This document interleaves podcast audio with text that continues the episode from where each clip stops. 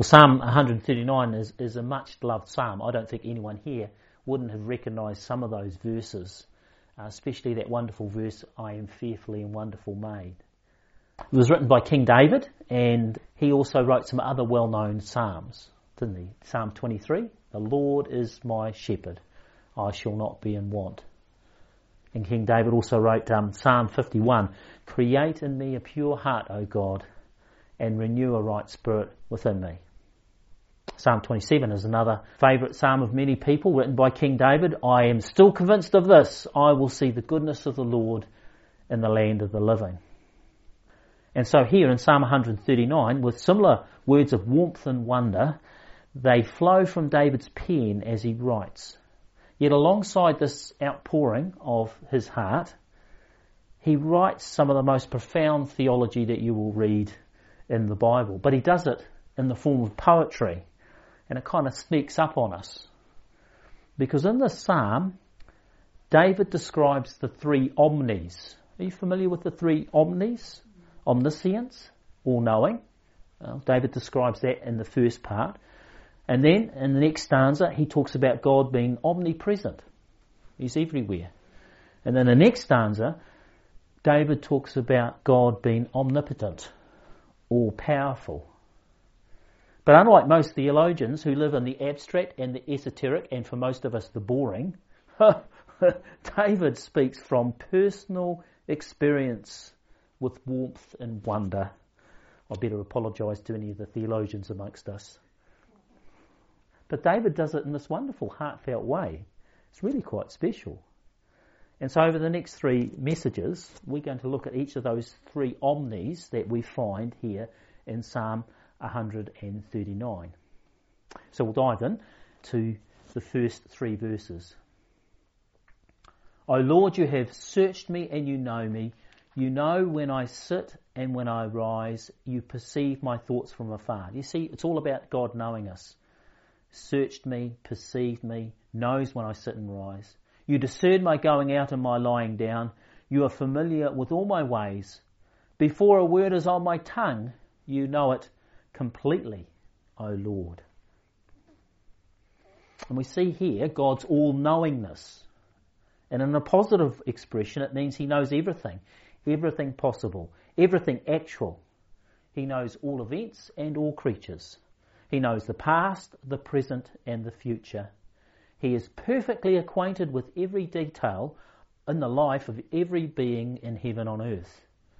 Nothing escapes God's notice, Nothing can be hidden from him. Nothing is forgotten by him. Nobody can teach him anything. God does not need to learn.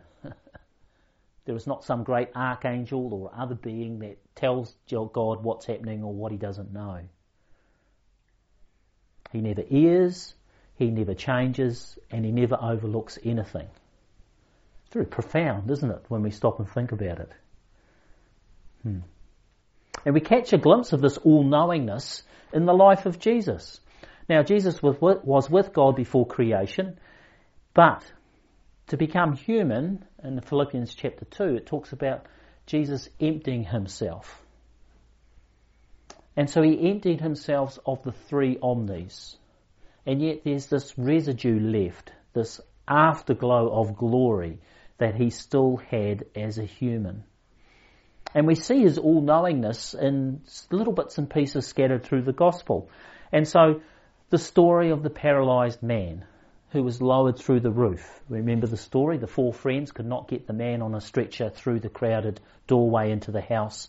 So they went upstairs to a flat leveled roof and made a hole and lowered the paralyzed man down. And then remember what Jesus said as he came down and saw the faith of the four friends? He said, Your sins are forgiven. And the Pharisees were sitting there and they thought to themselves, who is this upstart? Only God can forgive sins. And then verse 8 of chapter 2. Immediately Jesus knew in his spirit that this is what they were thinking in their hearts. And we see, see, Jesus had that residue of all knowingness. He even knew what the Pharisees were thinking in their hearts.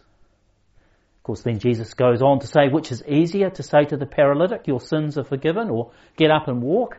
And there's this wonderful sense where Jesus commands the paralytic to get up, and he does, which proves that he can forgive and his divinity. But we also catch a sense of Jesus being all knowing.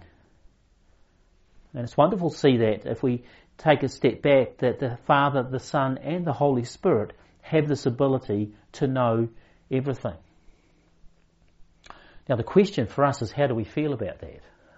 How do we feel about the fact that God knows everything? I mean, is that a good thing or a bad thing? Hmm. It's a good thing that we can be reassured that no matter how complex and big the universe is, God knows it to the finest detail and how it runs and what it needs. We are reassured that God knows everything about human cultures and activity, from politics to economics to philosophy. Nothing escapes him. But he also knows us at a very personal and intimate level. He knows everything about the person next to you, which is probably a good thing, but he also knows everything about us as well, which we wonder about. Just remember those Pharisees, and they were thinking in their private thoughts, and Jesus knew. So God knows our most private thoughts. And sometimes there are things we'd rather not let God know, wouldn't there?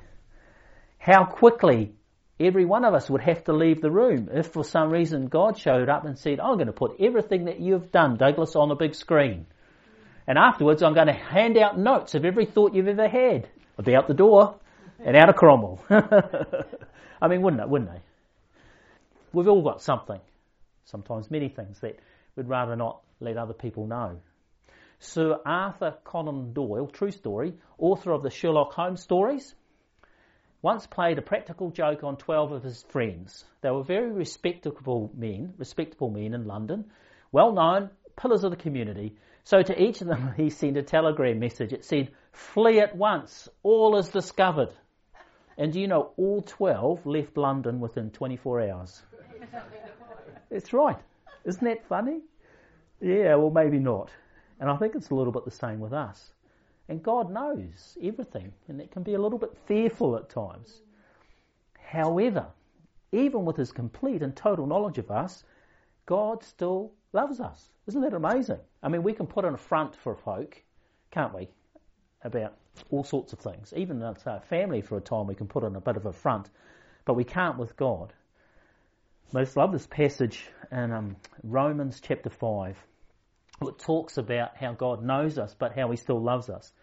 Romans chapter 5 verse 6. You see, at just the right time, when we were still powerless, Christ died for the ungodly. Very rarely will anyone die for a righteous person, though for a good person someone might possibly dare to die.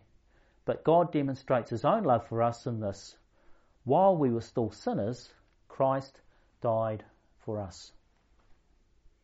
God knows everything, we cannot hide, but amazingly, He knows us and loves us. If our most embarrassing sin or greatest weakness or biggest flaw was public, who would have the time of day for us? People wouldn't even speak to us, let alone die for us. And yet God demonstrates His own love that while we were still sinners, Christ died for us. I mean, this is the good news of the gospel, isn't it? And, and I just just keep circling back, you know, in our Christian walk, we just keep circling back to the cross and God's great mercy. And it's a wonderful thing. Now, though God is all knowing and all present and all powerful, God does not impose himself on us. God is always the God of the invitation. He never forces his love, his acceptance or forgiveness on anyone. And so Sadly, we know people who have not accepted the invitation. It's the majority of people in New Zealand. Hmm. Many people, either out of ignorance or uh, out of, stubborn will, uh, would rather live their lives in their own way instead of being dependent, trusting, serving of our wonderful God. Yet, to everyone who comes with a humble heart, acknowledging that, Lord, I can't do this thing called life by myself. I really need your help. Well, to those people, God will never turn them away. They were always welcome The only standard that needs to be met is a clinging to Jesus as our only hope. I want to finish this morning with those last verses in Psalm 139. Search me, O God, and know my heart. Test me and know my anxious thoughts.